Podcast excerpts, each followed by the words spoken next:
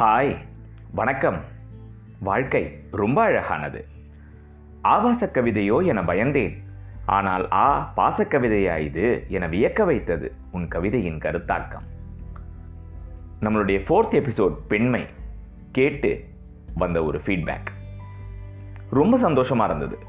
அந்த கவிதையின் நோக்கத்துக்கு இதை விட ஒரு அழகான பரிசு கண்டிப்பாக இருக்க முடியாது. வெல்கம் பேக் இது உங்களோட பேசும் தமிழன் ஷோ.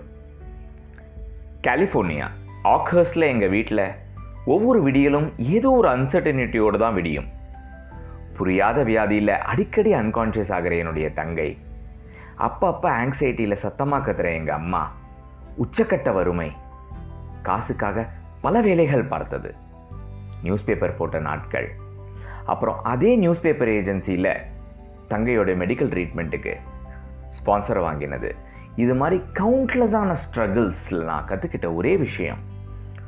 ஒவ்வொரு நெகட்டிவ் இன்சிடெண்ட்டை தொடர்ந்தும் ஏதோ ஒரு பாசிட்டிவான இன்சிடெண்ட் கண்டிப்பாக நடக்கும். அது இயற்கை. ஏன்? இந்த வேலையில் சேர்ந்து ஒரு வாரத்தில் ஐ எம் நாட் ஃபிட் அப்படின்னு நினச்சேன். ஆனால் நம்ம எம்டியோட ஒரு சின்ன மீட்டிங் அதில் கிடைச்ச தெளிவு. அதோடைய விளைவு தான் இன்னைக்கு இந்த தருணம். நான் சொன்னது எல்லாமே தன்னோட இருபது வயசில் best employee of the year award வாங்கின மேடையில் ஹால் எல்ராட் சொன்ன வரிகள். அப்படியே கொஞ்சம் யோசிச்சு பாருங்களேன்.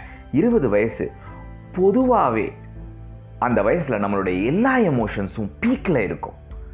பெரிய கம்பெனியில் வேலை நிறைய சம்பளம் அளவில்லாத புகழ் ஒரு அழகான அண்ட் அன்பான கேர்ள் ஃப்ரெண்ட் எல்லாத்துக்கும் மேலே ஃப்ரைடே ஈவினிங் இப்படி ஒரு அவார்ட் வின்னிங் ஸ்பீச் அப்படியே க்ளவுட் நைனில் மிதந்துட்டு இருந்தார்.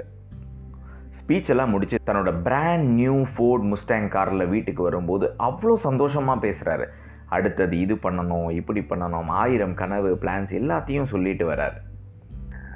அப்படியே ஒரு ஜங்ஷனில் ரைட் எடுக்கும்போது திடீர்னு எங்கேருந்தோ செம ஃபாஸ்ட்டாக வந்த ஒரு காரை டேரக்டாக மோதி ஒரு பெரிய ஆக்சிடெண்ட் இவரோட காரு மொத்தமாக நொறுங்கி போச்சு. நொறுங்கின காரையும் அவரையும் பிரிக்கவே ஒரு ஆறு நிமிஷம் ஆச்சுன்னா பார்த்துக்கங்களேன். ரத்த வெள்ளத்தில் கிடந்த அவரை ஹாஸ்பிட்டல் கூட்டிகிட்டு வராங்க.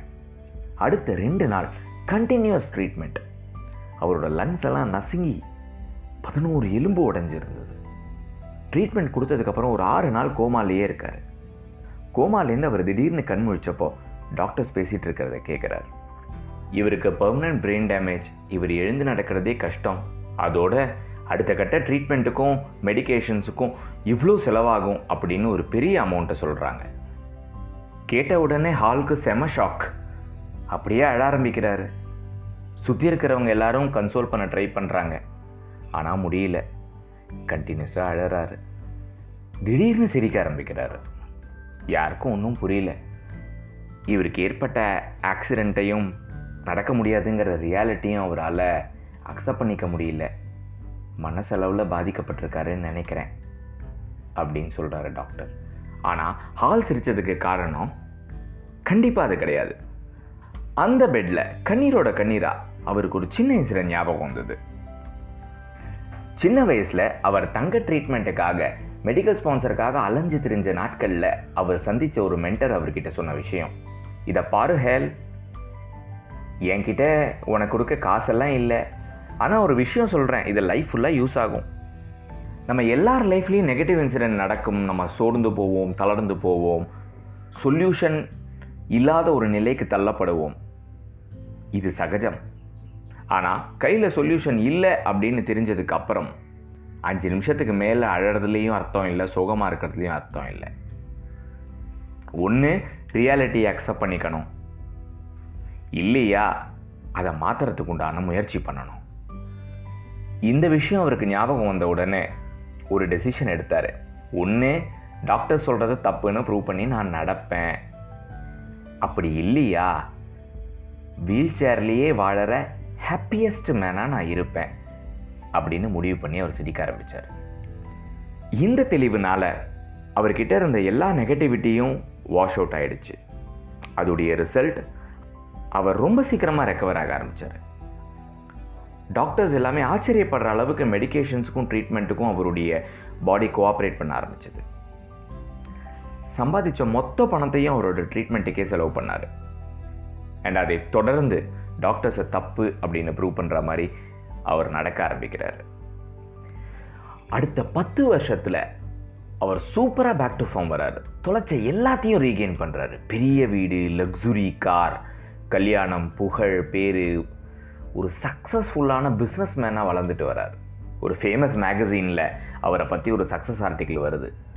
இருபது வயசில் அவார்டு வாங்கினப்போ எப்படி ஃபீல் பண்ணாரோ அதே சக்ஸஸ் ஃபீலிங் ஒரு வகையாக பெருமூச்சு விட்டு ரிலாக்ஸ் பண்ணலாம் அப்படின்னு நினச்சா அவருக்கு அடுத்த ஷாக் வெயிட்டிங்கில் இருந்தது.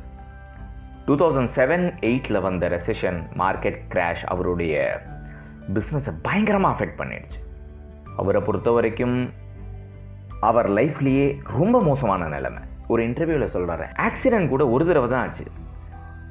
அடுத்தது என்ன பண்ணணும்? அப்படின்னு முடிவு எடுத்துட்டு அதை நோக்கி போக முடிஞ்சுது. ஆனால் இந்த பிஸ்னஸுடைய அன்சர்டனிட்டி நாளுக்கு நாள் ஏழையாக்கிட்டு இருந்தேன். ஃபிஃப்டி தௌசண்ட் டாலர் கடன் அடமானத்தில் இருக்கிற வீடு மாத செலவுக்கே கடன் வாங்கக்கூடிய நிலைமை.